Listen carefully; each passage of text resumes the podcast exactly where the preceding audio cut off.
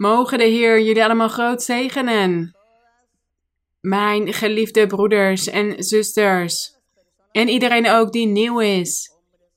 Mannen, vrouwen. Mensen die nog nieuw zijn in de kerk. Die net zijn begonnen bij ons in de kerk. Ik weet dat door deze pandemie vele mensen zich hebben gevoegd bij onze gemeente. Velen luisteren nu ook naar de onderrichten, ze kijken hiernaar. En ik feliciteer jullie, ik ben hier erg blij om. Want ik weet dat God een grote zegen voor jullie allemaal heeft. De liefde van God zal jullie ook bedekken. En in zijn grote barmhartigheid zal hij zoveel dingen doen in jullie leven, zodat zijn woord uw hart kan bereiken. En het verrast mij altijd weer, die manieren die God gebruikt om iemand naar de kerk toe te brengen. Zoals ik jullie vorige keer ook zei. Als God ons een droom zou geven over een onbekende die ons naar de kerk zou uitnodigen, dan zouden we daar niet naar luisteren, want dan kennen we die persoon niet. We weten niet wie dat is, we weten niet waar het over gaat. We begrijpen die droom dan niet. Dus daarom gebruikt God soms mensen van de kerk. Ja, in dit geval. Ik zie dat God mij soms gebruikt in dromen voor anderen, om hen uit te nodigen om naar de kerk toe te komen, om in Hem te geloven. En Hij zegt dan vele dingen tot hen, door die dromen over mij. En wanneer die mensen dan naar de kerk toe komen, dan zien ze dat ze over mij hebben gedroomd. En op die manier geloven ze dan ook in die droom die ze hadden gehad. Maar als ze over iemand zouden dromen die ze niet zouden kennen, die ze nooit zouden zien, dan zouden ze de droom niet belangrijk vinden, dan zouden ze het niet begrijpen. Dus dat is de wijsheid van onze God. God is wijs en hij weet hoe hij harten kan overtuigen, hoe hij harten voor zich kan winnen. En wij willen ook het hart van God voor ons winnen. En daarom zijn we hier ook weer samengekomen vandaag voor zijn aangezicht. Wij zijn hier om ons hart voor hem neer te leggen, onze ziel. Een rein hart, vol oprechtheid, want zo onderwijst hij ons dat hij ons hart wil hebben. Dus jullie kunnen allemaal plaatsnemen. En laten we beginnen met deze lofprijzing voor onze God. Laten we tot de Heer gaan zingen. En ook het onderricht is een lofprijzing voor God, want op die manier benadrukken wij de kracht van God door middel van het onderricht. Laten wij zien dat Hij bestaat en dat Hij leeft tot in alle eeuwigheid. De glorie zij aan Hem. Wij danken onze God voor dat grote voorrecht dat wij hebben. Omdat wij Zijn weg hebben mogen leren kennen, omdat Hij heeft toegestaan dat wij deze prachtige weg mochten kennen. En deze prachtige weg van de Heer geeft ons vrede, geluk, rust, blijdschap in ons wezen. Wij kunnen genieten van het leven. Wij voelen dat verlangen om te blijven leven, omdat Hij met ons is, omdat we met Hem wandelen. Gezegend zij zijn naam. En vorige week, vorige zondag, hadden we het gehad over 2 Korinthe. De apostel Paulus sprak over dat ongelijke span. En dat is een erg uitgebreid onderwerp. We zouden daar heel veel tijd voor vrij moeten maken om veel voorbeelden te kunnen geven, veel illustraties, zodat iedereen het goed zou kunnen begrijpen.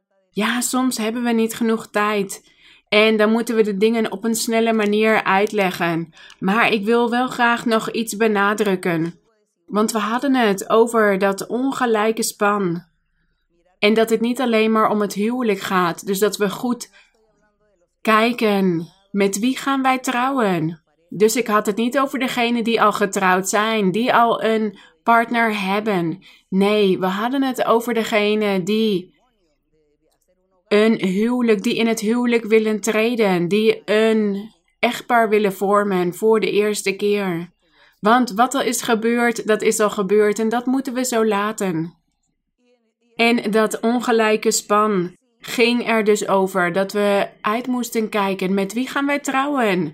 Met wie gaan wij een gezin vormen? En het gaat ook over onze vriendschappen. Want als wij zeggen dat iemand onze vriend is, dan doen wij wat die vriend ook doet. Dan denken wij als die vriend. Dan zijn wij het eens met alles wat die vriend doet. Dat noemen wij een vriend of een vriendin, omdat we dezelfde gedachten hebben, dezelfde ideeën, we doen dezelfde dingen. We stemmen in met alles wat we doen. Dat is een vriend of een vriendin. Want er is iemand geweest die het onderricht van vorige week niet goed heeft begrepen. En die persoon schreef mij.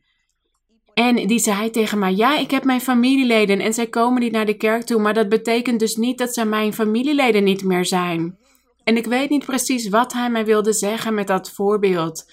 Maar wat zei de Heer Jezus Christus toen hij op de aarde was om zijn evangelie te verkondigen? Zijn discipelen kwamen bij hem en zeiden tegen hem: Je moeder en je broers staan buiten op je te wachten, ze willen je zien. En het ging over Maria en de broers van de Heer Jezus Christus. En de discipelen zeiden dus tegen hem: Je moeder en je broers staan buiten, ze willen je zien. En de Heer wilde op dat moment iets onderwijzen. Hij zei tegen hen: Wie is mijn moeder? Wie zijn mijn broers? Of mijn broeders? Alleen degenen die de wil van God doen. Dus er was dus een persoon geweest die me had geschreven: Ja, ik heb familieleden, maar omdat ze niet naar de kerk toe komen, dat betekent niet dat ze niet meer mijn familieleden zijn. Ja, dat is zo, ze blijven uw familieleden. Maar met wie gaat u om in uw leven? Met degene die de wil van God doen, of dit nou familieleden zijn of niet, of vrienden of niet. En u kunt vrienden hebben die uw geloof respecteren. Die zeggen: Ja, ik respecteer waar je in gelooft. Ik bewonder je omdat je naar die kerk toe gaat. Ik bemoedig je. Goed, met hen blijven we gewoon omgaan. We blijven gewoon vrienden met hen zijn. En wij blijven dicht bij hen. Want ze zijn wellicht nog nooit naar de kerk toegekomen, maar zij bekritiseren mij niet en ze moedigen mij juist aan om door te gaan en ze verlangen er ook naar om ooit in de kerk te zijn. Dus ja, ik moet dicht bij hen blijven, met veel wijsheid, met veel verstandigheid, om hen voor God te kunnen winnen, zodat zij ooit ook naar de kerk zullen komen. Dus ik hoop dat dit duidelijk is voor jullie over die vrienden, familieleden en over de vriendschap met de wereld. Vriendschap met de wereld, dat betekent dat wij meedoen aan de zonde, dat wij deelnemen aan die zondige activiteiten. Dat is wat de Heer ons verboden heeft. Dat is wat Hij ons heeft onderwezen om dit niet te doen, om niet deel te nemen aan de zonde. Goed, ik hoop dat dit allemaal duidelijk is. En vandaag gaan we verder in Galaten, hoofdstuk 3. We gaan niet de laatste hoofdstukken van 2 Korinthe lezen, lezen, want dit zijn allemaal belevenissen van de apostel Paulus. Als jullie willen, kunnen jullie dit zelf lezen. Dit zijn veel persoonlijke dingen van de apostel en daarom lijkt het mij niet zo belangrijk om hier diep op in te gaan. En daarom stappen wij naar Galaten in hoofdstuk 3. Dit was een brief van de apostel Paulus aan de broeders van Galatië. Zo heette die stad Galatië. En hij stuurde ook een brief naar hen vol geloofsleer, zodat zij de geloofsleer zouden kennen en zodat zij bevestigd zouden worden op de weg van de Here. En daarom staat hier in hoofdstuk 1, vers 1: Paulus, een apostel, geroepen, niet vanwege mensen, ook niet door een mens. Nee, hij was niet door mensen geroepen en geen enkel mens had hem de titel van apostel gegeven. Die titels Die namen, dat geeft alleen God. Alleen God kan dit geven. En vandaag de dag is dit hetzelfde. De mens kan geen apostel roepen, alleen God kan dit doen. Daarom staat hier Paulus een apostel, geroepen, niet vanwege mensen, ook niet door een mens, maar door Jezus Christus en God de Vader, die hem uit de doden opgewekt heeft. De glorie zijn onze Heer. En hier begint hij ook over wat persoonlijke dingen te vertellen in hoofdstuk 1 en 2. Daarom gaan we vandaag hoofdstuk 3 lezen.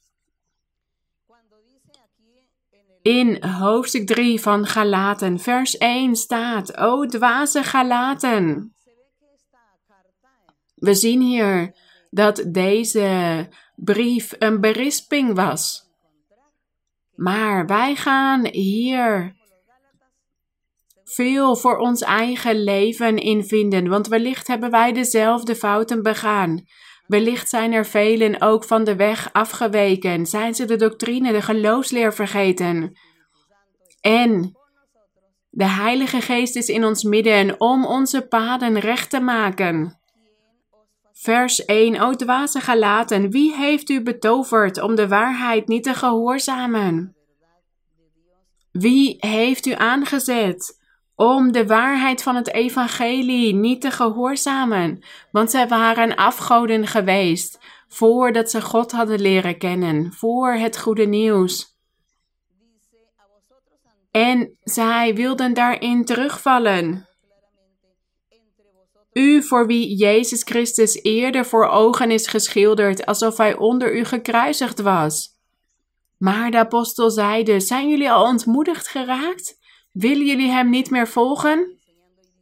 En hij zegt in vers 2: Dit alleen wil ik van u vernemen. Hebt u de geest ontvangen uit de werken van de wet? Van de wet van Mozes?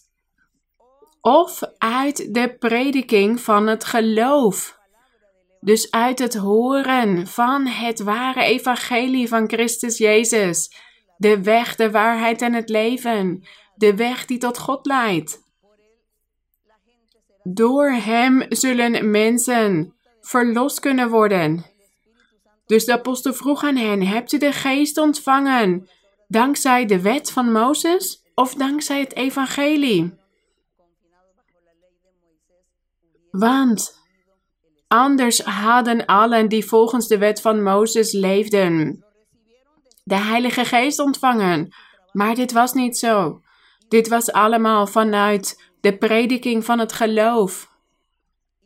Toen de Heer Jezus op aarde was, beloofde hij dat hij de Heilige Geest naar de aarde zou zenden zodra hij weg zou gaan.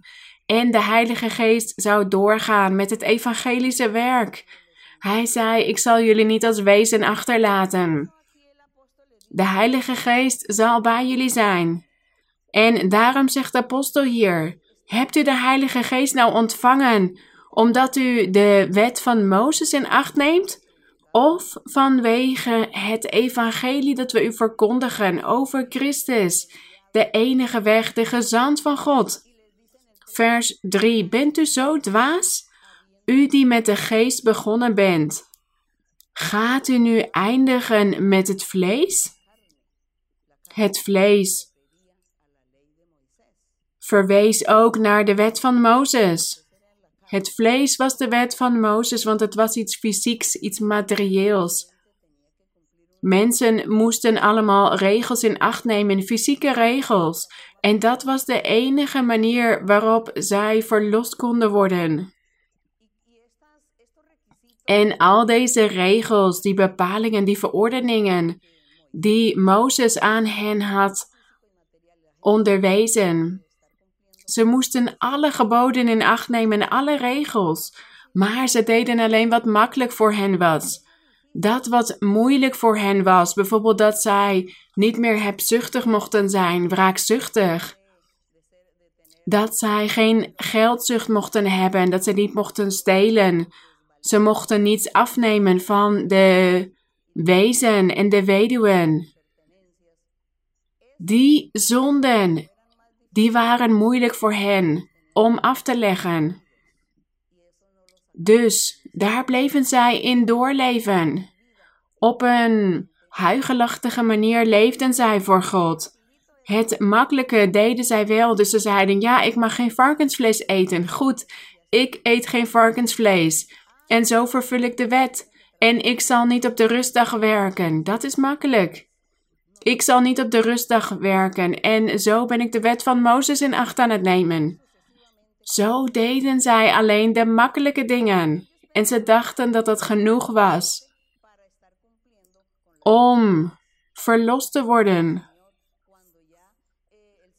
Maar toen de Heer begon te onderwijzen, zei hij dat het niet de juiste manier was, dat ze op die manier niet verlost konden worden. En de apostel onderwees ook over die weg die alles overtrof. En dat was dat men een rein hart moest hebben, een heilig leven moest leiden. Dat is het moeilijke voor de mens. De wet van Mozes heeft dit nooit teweeg kunnen brengen. En daarom leefden zij naar het vlees. Naar de zwakheden van het vlees, want het lichaam is zwak en vraagt altijd om veel dingen die genot voortbrengen. En daarom zei de apostel tegen hen: U die met de geest begonnen bent, met het evangelie dat jullie hadden aangenomen, de Heilige Geest, gaan jullie nu terugvallen en gaan jullie eindigen met de wet van Mozes? Gaan jullie nu terugvallen in jullie oude leven en weer naar het vlees leven? Vers 4. Hebt u te vergeefs zoveel geleden? Dus hij zei hier: Jullie hebben zoveel vervolgingen geleden. Zoveel dingen vanwege het evangelie. En is dat dan allemaal te vergeefs geweest? Als jullie het nu allemaal naast jullie neerleggen, als jullie jullie geestelijk leven naast jullie neerleggen, hebt u te vergeefs zoveel geleden, als het toch eens te vergeefs was. Hij dan, die u de geest verleent, oftewel God, en krachten onder u werkt, doet hij dat uit de werken van de wet van Mozes of uit de prediking van het geloof? Of uit de prediking van het evangelie van de Heer Jezus Christus? Hij vroeg hen hier weer hetzelfde aan die mensen in die tijd. En dit is ook voor ons vandaag de dag. Hoeveel mensen ken ik wel niet die een tijd in de kerk zijn geweest? Want deze kerk bestaat al meer dan 50 jaar. Deze prachtige kerk. Meer dan 50 jaar geleden was God hiermee begonnen. En ik ken zoveel mensen die een tijd in de kerk zijn geweest. Wellicht vijf jaar of tien jaar, twintig jaar. En daarna zijn ze toch weer teruggevallen in hun oude leven. Voor hen zou deze vraag ook gelden. Jullie zijn begonnen. Jullie waren naar de kerk toegekomen en God had tot jullie gesproken in profetie.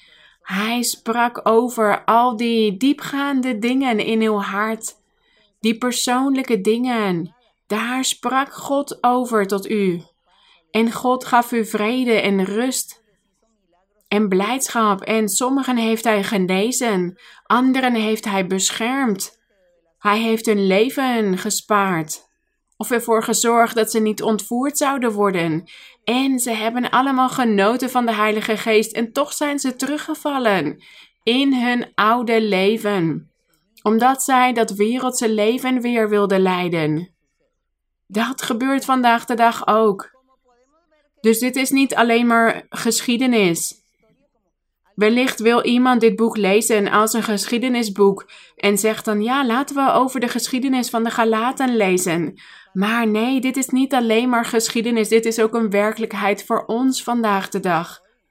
Want God is dezelfde, gisteren, heden en tot in alle eeuwigheid. En Hij blijft tot ons spreken en Hij zegent en Hij straft, Hij geeft en Hij neemt af.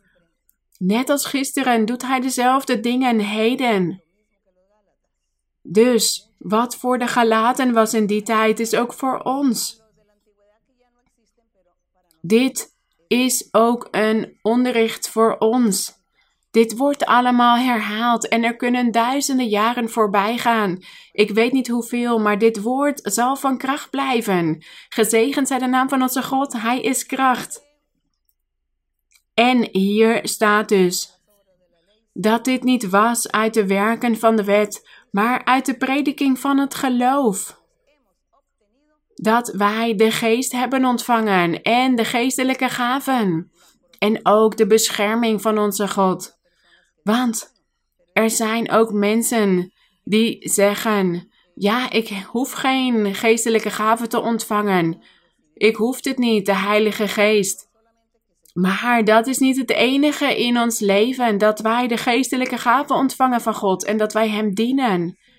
Maar behalve de geestelijke gaven hebben wij ook de bijstand van God in ons leven, Zijn bescherming. Hij troost ons. Hij bemoedigt ons. Hij geneest ons. Hij bevrijdt ons. Hij beschermt ons. Als er een gevaar is, als wij worden bedreigd, als mensen hekserij en tovenarij beginnen te bedrijven en spreuken en vloeken tegen ons uitspreken, dan beschermt God ons. En Hij staat niet toe dat die slechte, negatieve dingen in ons leven gebeuren. Dus Hij geeft ons geluk en blijdschap. Ook al is er gevaar, ook al is er gebrek, ook al hebben we geen werk, we hebben geen woning. Wij bidden tot God en Hij opent deuren van zegeningen voor ons. Zien jullie wel al die zegeningen die God ons geeft als wij in Hem geloven, in die levende, krachtige God, onzichtbare God, die zich openbaart en die in ons hart heerst. Hij helpt ons. En soms hebben we niet eens door dat Hij ons aan het helpen is, maar Hij helpt ons op zoveel manieren. En op het moment dat u een behoefte heeft, of dat u ziek bent, of een ongeluk hebt gehad, bid tot God en God zal u troosten en Hij zal u genezen. Hij zal een wonder verrichten in uw leven. Dat is wat God met ons doet. En daarom is het zo belangrijk om onze God in ons leven te hebben. Het gaat niet alleen maar om de Heilige Geest en de geestelijke gaven, maar alles wat God ons geeft. Want er kunnen mensen zijn die zeggen: Ja, ik ga je doden, ik ga je ontvoeren, ik ga ervoor zorgen dat je in de gevangenis komt. Maar God zegt dan: Nee, ik zal je beschermen. En Hij beschermt ons dan. Gezegend zij onze Heer, want onze God leeft. En Hij zoekt naar harten die van Hem houden, die op Hem vertrouwen. Gezegend zij zijn naam. Vers 6. Zoals Abraham God geloofde hier gaat het over dat wij geloven in wat wij horen. Want in vers 5 staat: Hij dan, die u de geest verleent en krachten onder u werkt, doet hij dat uit de werken van de wet, van de wet van Mozes, of uit de prediking van het geloof, of uit het horen van het evangelie, de, het evangelie van de zaligmaker. Vers 6: Zoals Abraham God geloofde en hem en het hem tot gerechtigheid werd gerekend. Dus Abraham had God gehoorzaamd. En daarom werd het hem tot gerechtigheid gerekend. Abraham zei tegen God: Ja, Heer, ik geloof u. Ik weet niet waar ik naartoe moet, maar ik zal gewoon gaan. En zo heeft hij dit gedaan. Hij wist niet waar hij naartoe moest, maar hij geloofde gewoon in wat God tegen hem zei. En daarom staat hier dat dat hem tot gerechtigheid werd gerekend. God zei over Abraham: Jij bent rechtvaardig, jij bent vroom, jij bent een gelovige, je bent mijn zoon en ik zal je zegenen, want je hebt in mij geloofd en je hebt mij gehoorzaamd. Net als dat de Heer vandaag tegen ons zegt. Door middel van zijn prachtige gaven, door middel van profetieën en dromen, God spreekt tot ons. Door middel van visioenen, gezegend zij de Heer. Vers 7. Begrijp dan toch dat zij die uit het geloof zijn, Abrahams kinderen zijn. Dus zij die uit het geloof zijn, zij die in het evangelie geloven. Hier staat niet, begrijp dan toch dat zij die onder de wet van Mozes leven, Abrahams kinderen zijn. Nee, hier staat, begrijp dan toch dat zij die uit het geloof zijn. Dus die geloven in de zaligmaker, in degene die op het kruis van Golgotha voor ons is gestorven. Wie in hem gelooft, die is een kind van Abraham. En daarom beschouwen wij onszelf als kinderen van Abraham vandaag de dag. vanwege zijn geloof en vanwege het geloof dat wij nu zelf ook hebben in onze God en in onze Heer Jezus Christus als de enige weg die leidt tot het eeuwige leven. Vers 8. En de schrift die voorzag dat God uit het geloof de heidenen zou rechtvaardigen verkondigde eertijds aan Abraham het evangelie. In u zullen al de volken gezegend worden. Hier staat dat de schrift voorzag dat God, wat God ging doen, maar het was niet dat de schrift het voorzag. Het was de Heilige Geest. Het was de Heilige Geest bij monden van de profeten in de oudheid, die voorzag wat God ging doen, want God was in de mond van de profeten om te spreken over de toekomst, over dat tabernakel, die tent die de Heer Jezus Christus zou opbouwen. Daarom staat hier in de schrift die voorzag dat God uit het geloof de heidenen zou rechtvaardigen. Maar we kunnen dus zeggen, de profeten in de oude tijd voorzagen dat God uit het geloof de heidenen zou rechtvaardigen, want zij profeteerden hierover, omdat God hen dit ingaf. Zij wisten dat er ook een prachtige kans zou zijn voor de heidenen. Want in die oude tijd ging het maar om één volk. Het volk van God was het volk van Israël. Het was maar één volk, één land. De andere landen mochten niet bij het volk van God horen. God keek niet naar hen om. Maar hier lezen wij dat de profeten al wisten dat er in de toekomst een kans zou zijn voor de heidenen, dus voor alle andere volken behalve het volk van Israël. Dat zijn die heidense volken dat God naar hen om zou kijken met ogen vol genade en dat hij die ook die eeuwige verlossing zou bieden. Gezegend zij onze Heer. En wij vallen ook onder deze heidenen, want wij horen niet tot het volk van Israël. En hier staat dus dat de schrift verkondigde aan Abraham in u zullen al de volken gezegend worden. Ja, dit was de Heilige Geest. En wij zijn vandaag wellicht maar met weinig mensen in de kerk als we naar de hele wereld kijken, naar de bevolking op de wereld. We zijn eigenlijk nog maar net begonnen met de kerk. Sinds 50 jaar. Dit is eigenlijk nog het begin van de kerk. Maar de kerk bestaat al in meer dan 60 landen. En ook al zijn er maar vijf zielen die samenkomen, tien, vijftien, dat maakt niet uit. In sommige landen komen er meer mensen samen en zij vertrouwen op God. En zij hebben ook geloofd in het woord dat wij hen hebben verkondigd. En ze hebben de aanwezigheid van de Heilige Geest gevoeld. En ze genieten van de profetie, gezegend zij de Heer. En zij ontvangen ook dromen en visioenen van God en beloften.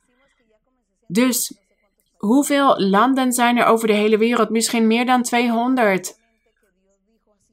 En wij hebben de kerk vandaag de dag in meer dan 60 landen. Dus ja, het zijn nog niet alle landen. Maar God zei tegen Abraham: In u zullen al de volken gezegend worden. En hij had het niet over een heel land, de hele bevolking van een land. Hij had het over een paar mensen uit elk land. Hij zag hen als hele volken. Dus alle volken, alle landen hebben er recht op om het ware evangelie aan te horen, om het te ontvangen. En degene die hun hart, die een bereidwillig hart zullen hebben, zij zullen verlost worden. Dat was die belofte voor Abraham. Vers 9. Daarom worden zij die uit het geloof zijn gezegend, samen met de gelovige Abraham. Jullie kunnen lezen in Deuteronomium 27, 26 op een ander moment. Wat hier staat in vers 10 van Galaten 3. Want allen die uit de werken van de wet zijn, zijn onder de vloek. Er staat immers geschreven: Vervloekt is ieder die niet blijft bij alles wat geschreven staat in het boek van de wet, om dat te doen. Dus om die in acht te nemen. om de hele wet te vervullen. Hier staat dus: vervloekt is degene die zegt dat hij onder de wet van Mozes leeft. Want als hij niet alles vervult, elke regel, elke komma, elke punt, elke jota van de wet, dan zal hij niet verlost kunnen worden. Want die persoon zou dan alles in acht moeten nemen om verlost te kunnen worden. En daarom is die persoon dan vervloekt. En daarom zei de apostel Paulus ook: Waarom zijn jullie teruggevallen? Nadat jullie op deze weg zijn begonnen met de Heilige Geest, hoe kunnen jullie nu terugvallen in jullie oude leven? Dit hoort niet zo te zijn. En vandaag de dag is dit hetzelfde. Als u God hebt leren kennen, hoe kan het dan zijn dat u terugvalt in uw eigen oude leven en dat u dan God gaat vergeten? Dan zult u ook vervloekt zijn, zoals hier staat in dit vers, omdat u het woord van de Heer niet hebt gewaardeerd. Vers 11. En dat door de wet niemand gerechtvaardigd wordt voor God, is duidelijk. Ja, door de wet van Mozes is niemand gerechtvaardigd voor God. Hier staat, dit is duidelijk, want de rechtvaardige zal uit het geloof leven. En dit staat in Habakkuk 2:4. Jullie kunnen dat thuis lezen. Dat de rechtvaardige, dus degene die al deze dingen zou doen, die zal uit het geloof leven. God die had de wet onderwezen aan Mozes en hij zei: Wie alles doet, die zal leven. Maar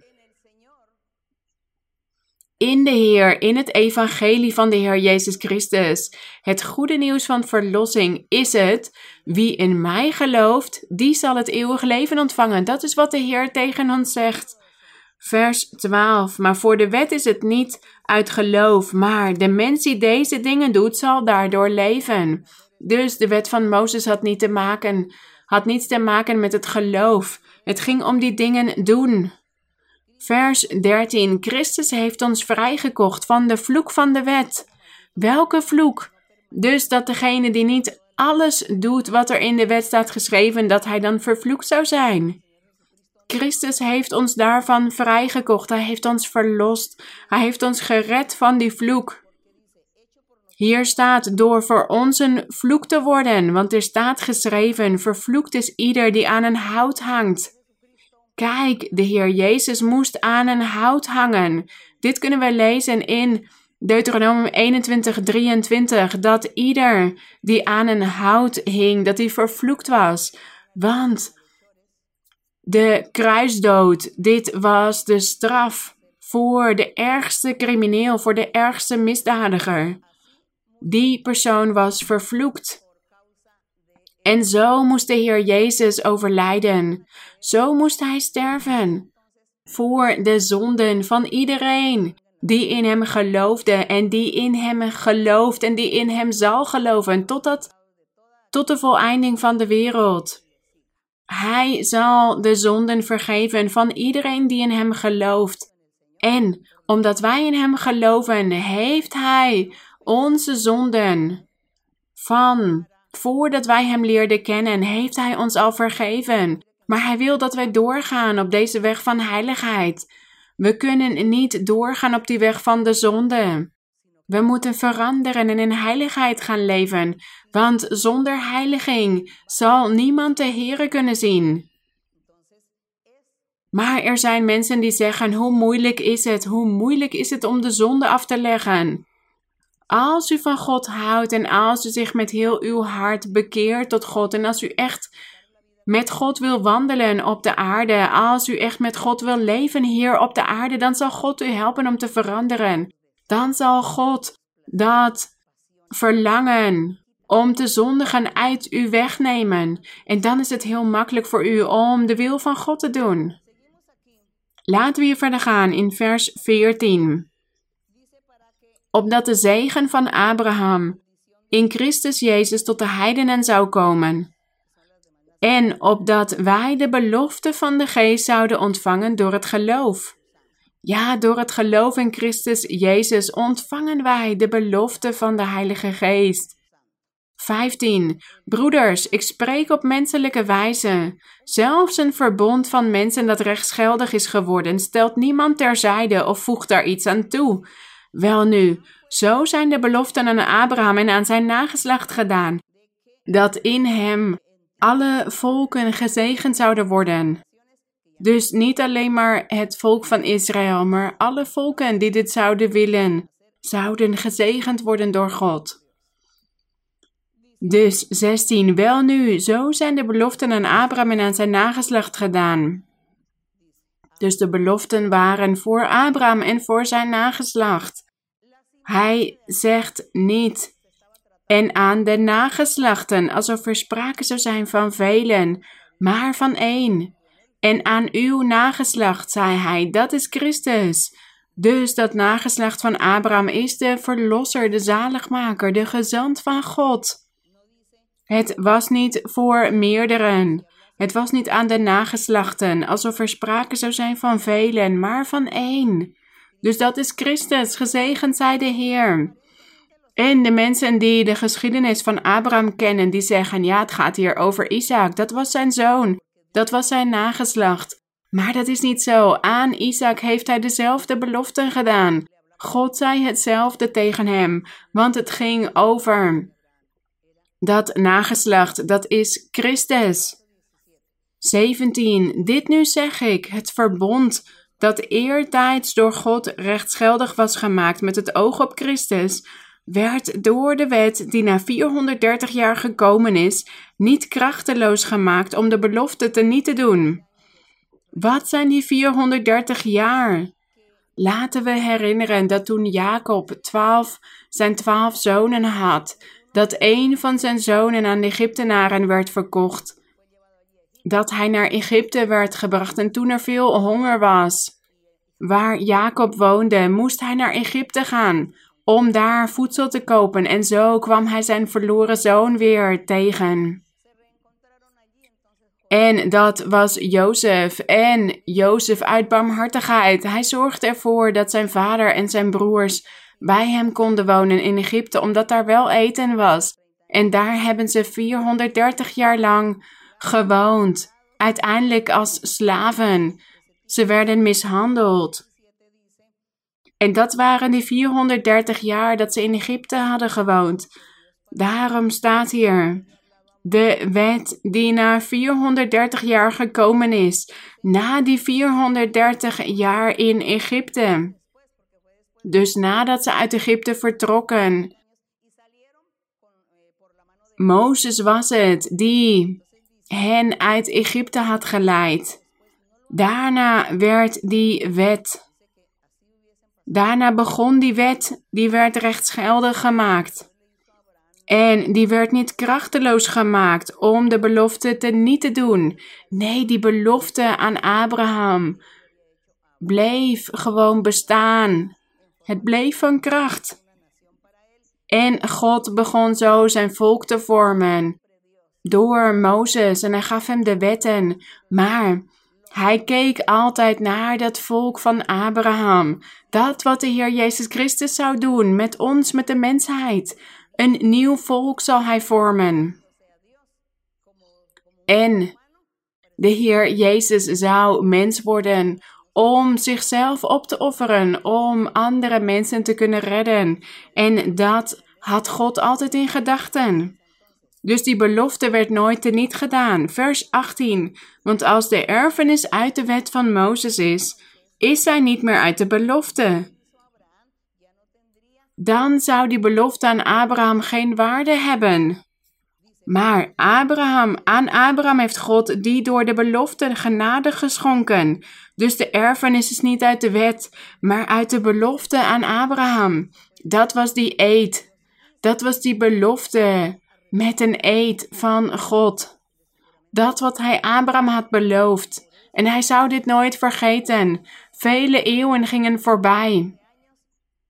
Duizenden jaren zelfs. Maar God was die belofte aan Abraham nooit vergeten. Hij zond uiteindelijk zijn zoon naar de aarde om dat werk te beginnen. Om dat volk van Abraham te vormen. Want hij zei: Ja, dit oude verbond heeft niet gewerkt. Het werkte niet. Nu is dit nieuwe verbond begonnen en de Heilige Geest zal bij jullie zijn om jullie te helpen om mij gehoorzaam te zijn. Dat is wat God toen zei. Vers 19. Waartoe dient dan de wet? Dus ja, iemand kan dit vandaag de dag ook vragen. Waartoe dient dan de wet? Zij is eraan toegevoegd omwille van de overtredingen. Dus waarom had God die wet aan Mozes gegeven op de berg Sinaï? Zij is eraan toegevoegd omwille van de overtredingen, totdat het nageslacht zou komen, de Heer Jezus Christus, aan wie het beloofd was, en zij is door engelen in de hand van de middelaar beschikt. Dat waren die engelen die tot Abraham hadden gesproken. En die tegen hem zeiden: Jij zult een vader zijn van vele volken, en ik zal je nageslacht zegenen. Dat is wat hier staat in dit vers. Dat de wet van Mozes eraan toegevoegd werd omwille van de overtredingen, de zonden van het volk van Israël. Waarom? Waarom moest dit allemaal zo gebeuren? Zodat het nageslacht zou gekomen zijn, die belofte die God aan Abraham had gedaan. Zodat hij die belofte die hij aan Abraham had gedaan kon vervullen. En hoe deed hij dit? Door de Heer Jezus Christus op het kruis van Golgotha. En de middelaar is niet middelaar van één partij, maar God is één. Vers 21. Is dan de wet in strijd met de belofte van God? Hier staat een andere vraag. Is de wet in strijd met de belofte van God? Volstrekt niet. Want als er een wet gegeven was die in staat was leven te maken, dan zou de gerechtigheid werkelijk uit de wet zijn. Dus hier staat: of de wet van Mozes in strijd was met de belofte van God. Nee. Als de wet van Mozes geestelijk leven had kunnen geven in overvloed, als dit mensen had kunnen veranderen, dan zou die belofte niet nodig zijn geweest. Dan zou dat genoeg zijn geweest, de wet van Mozes, als methode van verlossing. Dan zou God het werk hebben verricht door de wet van Mozes. Dan zou het evangelie met de Heilige Geest, het goede nieuws van verlossing, het zou allemaal niet nodig zijn geweest. Het evangelie van de Heer Jezus Christus. De geest van God in de mensen. De geest van God in het hart van de gelovigen, van degene die zich bekeert. En de Heilige Geest is in de gemeente, in de samenkomsten. En hij bevrijdt en zegent en neemt vlekken weg, hij neemt zonden weg. Hij maakt die boeien los. Hij verscheurt die banden van de zonde. Dat is wat de Heilige Geest doet. En dat was die belofte die God aan Abraham had gedaan. Hij zei tegen hem: Je zult vader worden van vele volken. En ik zal je nageslacht, zegenen. Want de Heilige Geest zal komen om in het hart van mensen te wonen en om ook rondom de mensen te zijn, bij hen te zijn. En de wet van Mozes had dit allemaal niet kunnen doen. Dus de wet was niet in strijd met de beloften van God. De wet van Mozes was niet tegenstrijdig. Nee, God heeft dit allemaal toegestaan. Ook dat er de wet van Mozes bestond. Om de mens op de proef te stellen om te kijken of de mens God gehoorzaam zou zijn. Maar ze konden God niet gehoorzaam zijn. Ze hebben het niet gekund. Die fysieke regels, die fysieke geboden. En daarom hebben we nu de beloften van onze God. Die beloften van God en Abraham. Dat begon toen de Heer Jezus Christus op de aarde kwam, toen Johannes de Doper eerst begon te verkondigen. Want Johannes de Doper zei voordat de Heer kwam: Maak jullie klaar, bereid jullie voor, want na mij komt de gezant van God. Iemand die machtiger is dan ik. Het koninkrijk der hemelen is nabijgekomen. Dat was hoe Johannes de Doper de mensen voorbereidde op de komst van de Heer. Duizenden jaren geleden is dit voor ons gebeurd. Voor ons duizenden jaren geleden, dat prachtige plan van God. En daarvoor was er dus de wet van Mozes. En dat het ook een werk verricht, maar dat werk was niet volmaakt geweest. Er ontbrak nog iets aan en daarom kwam de Heer Jezus Christus en maakte dit werk volmaakt. Hij maakte dit werk volledig, volkomen, compleet. En daarom zei de Heer: Ik zal een tabernakel oprichten. Ik zal een tent voor God maken. Maar dit is niet een fysiek tabernakel of een fysieke tent. Het is een geestelijke tent, een geestelijk tabernakel. In het hart van mannen en vrouwen die van God houden en die de zonde hebben afgelegd, die zich afgekeerd hebben van de zonde. Dat is het tabernakel van God. De tabernakel, de tent van onze God. Het bouwwerk van onze God. Dus laten wij ons leiden door de Heer. Laten wij God over ons heersen, zoals Hij dit doet over de golven van de zee. Wat wil de Heer van ons dat wij doen? Help mij, Heer, om te doen wat U van mij wil. Wat mij niet lukt, wat ik niet kan, help mij daarbij. Want U verdient het, de glorie zijn onze God. En we hebben het dus hierover gehad in vers 21 dat de wet niet in strijd was met de belofte van God. Als er een wet gegeven was die in staat was leven te maken, dan zou de gerechtigheid werkelijk uit de wet zijn. Maar dit was dus niet zo. Het evangelie van de Heer Jezus Christus moest komen om mensen de verlossing te geven.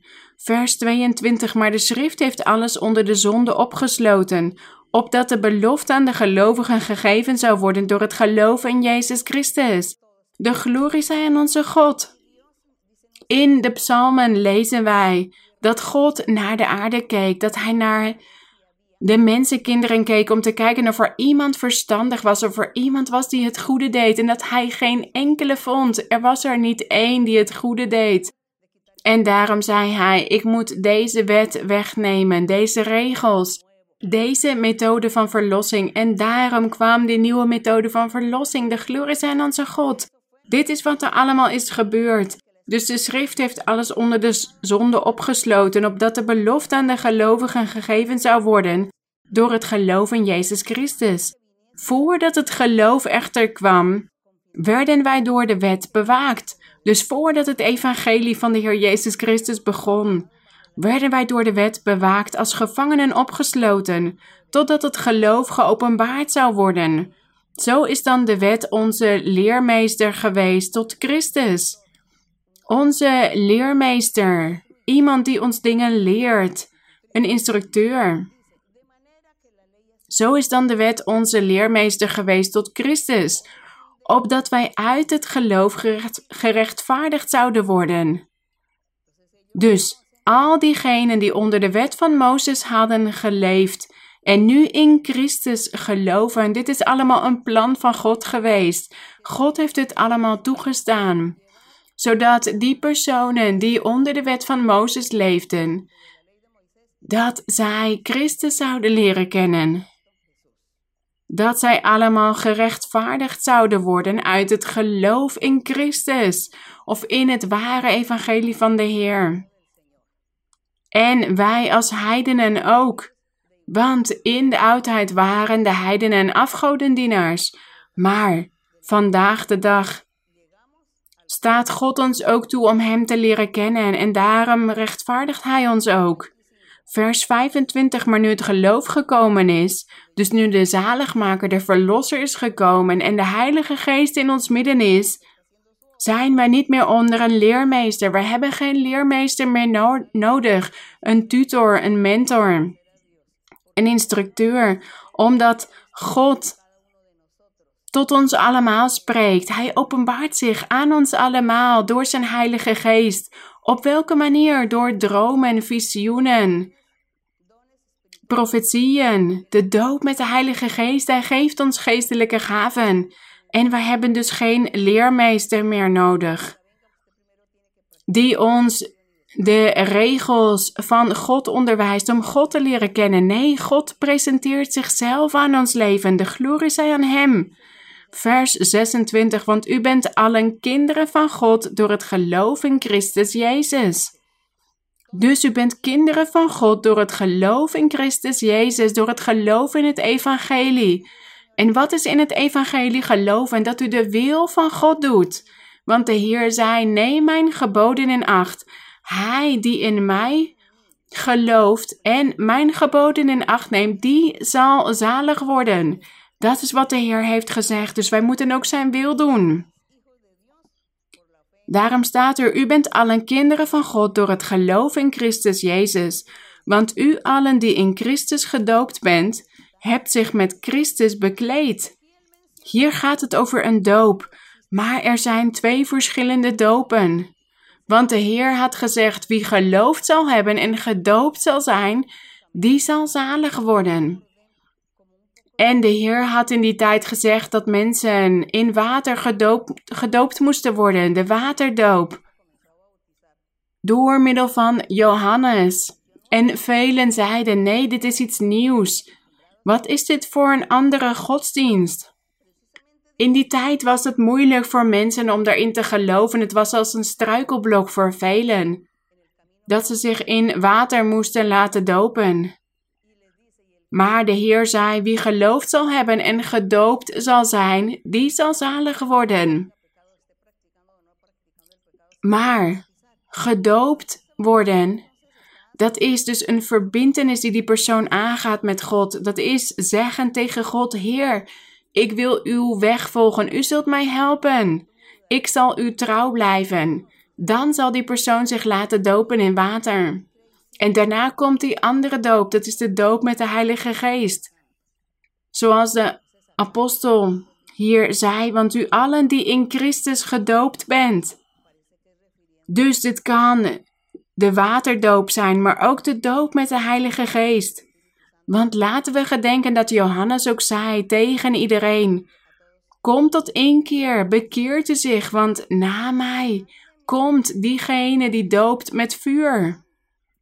Dus als een persoon zich bekeert tot het evangelie, zich bekeert tot Christus Jezus en zijn weg volgt, ja, dan is het logisch. God zal hem dopen met vuur. De Heer zal hem dan de doop met de Heilige Geest geven.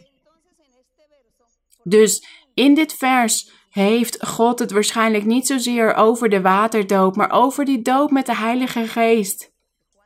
Want Johannes zei: Degene die na mij komt, die zal jullie dopen met vuur, want jullie zullen in hem geloven.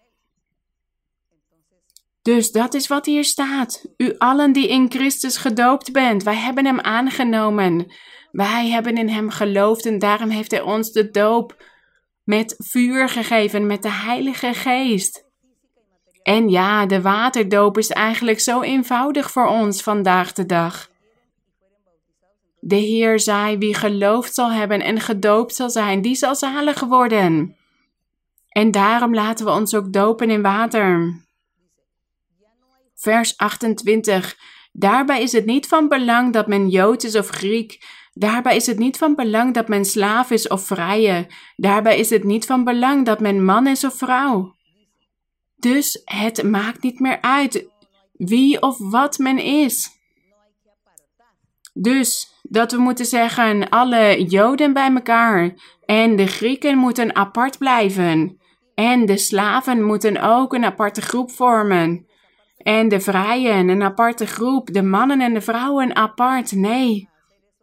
De Heer zei hier dat Hij ze niet meer uit elkaar zou halen. Hij zou van mannen en vrouwen, slaven en vrijen, Joden en Grieken, wat dan ook, hij zou van allen één maken, iedereen die in de Heer gelooft in zijn evangelie. En iedereen die de Heilige Geest ontvangt. Degene die die doop met vuur ontvangt en die waterdoop. Al die mensen worden één in Christus. Eén in Christus. Eén Heere. Één doop. Één God één mens, als één mens Wij zullen allemaal als één mens zijn, als één hart. Dat gelooft in de Heer en zo kijkt God naar ons. Hij maakt geen onderscheid. Hij kent geen aanzien des persoons. Hij kijkt naar ons hart. En of dit nou het hart van een man is of een vrouw, dit maakt niet uit. Het hart van een slaaf of van een vrije. Het hart van welke nationaliteit dan ook, dat maakt niet uit. Hij kijkt naar het hart. Als dat hart van God houdt, als dat hart bereidwillig is voor God, om God te loven, om God te verheerlijken, dan zegt God: Jij bent mijn zoon, jij bent mijn dochter. Ik zal je zegenen. Heerlijk is onze Heer. Dus God kent geen aanzien des persoons meer. Hier staat: Het is niet van belang dat men Jood is of Griek, slaaf of vrije, man of vrouw, iedereen die van God houdt zal één zijn in Christus Jezus. Laten we dit allemaal samen lezen. Vers 28.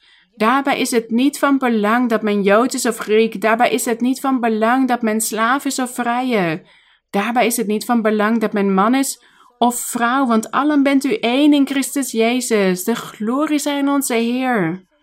En als u van Christus bent, dan bent u Abrahams nageslacht en overeenkomstig de belofte erfgenamen. De glorie zijn onze Heer, gezegend zij de naam van onze God. Wij danken onze God. Wij danken onze Heer voor zijn liefde, voor zijn barmhartigheid. Omdat wij hier voor zijn aangezicht mogen staan. Omdat wij zijn genade zien in ons leven, zijn liefde. Hij wil ons verlossen. Hij wil ons zegenen. Hij wil ons gelukkig maken vrede geven, blijdschap. Hij wil ons het eeuwige leven geven. De glorie zij aan God de Vader door Jezus Christus. Krachtig is onze Heer, laten we bidden. Heilige Vader, gezegend zij uw naam tot in alle eeuwigheid. Wij danken u, Hemelse Vader. Wij danken u, mijn Heer, want wie zijn wij? Wij verdienen deze grote zegeningen niet. U vernedert zich om naar ons te kijken. Er zijn miljoenen en miljoenen mensen op de aarde en u kijkt naar ons, mijn Heer. U hebt zich vernederd door ons uit te kiezen en ons prachtige beloften te geven. En u staat ons bij en u spreekt tot ons en u troost ons en u geeft ons blijdschap. En u moedigt ons aan om door te gaan. Zodat wij de overwinning bereiken, zodat we gelukkig kunnen zijn.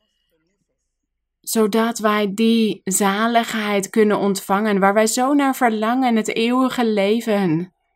Heilige Vader, zoals u zich hebt vernederd om ons te roepen, om ons uit te kiezen. Zo vraag ik u ook, mijn Heer, om ons te helpen, want wij hebben een krachtige vijand.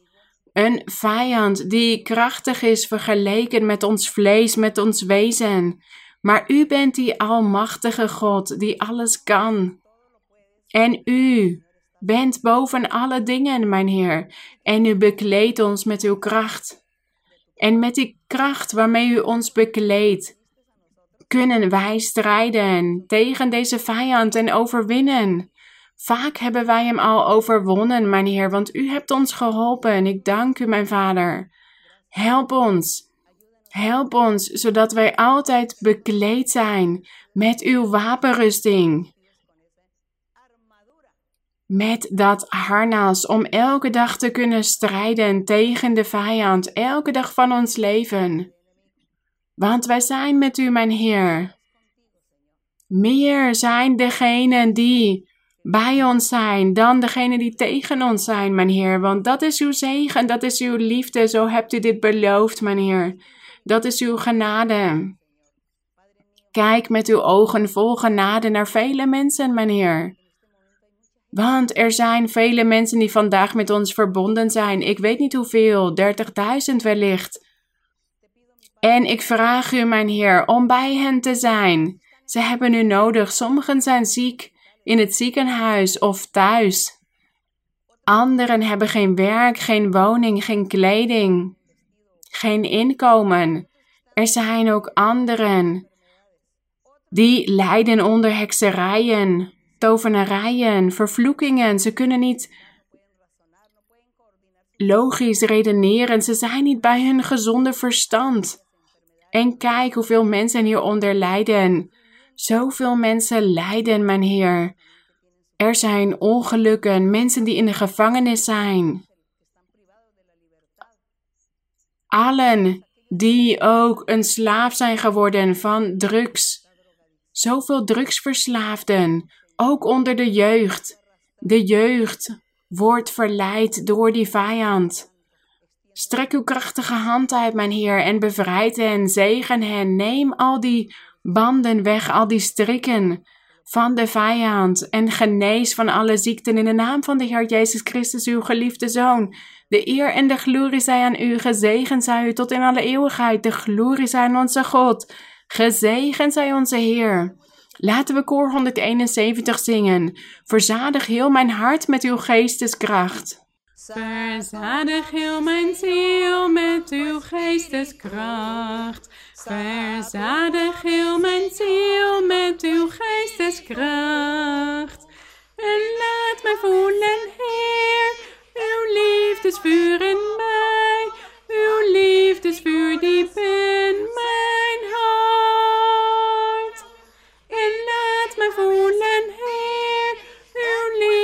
Liefdesvuur in mij, uw liefdesvuur diep in mijn hart. Verzadig heel mijn ziel met uw geesteskracht. Verzadig heel mijn ziel met uw geesteskracht. En laat mij voelen, Heer, uw liefdesvuur in mij,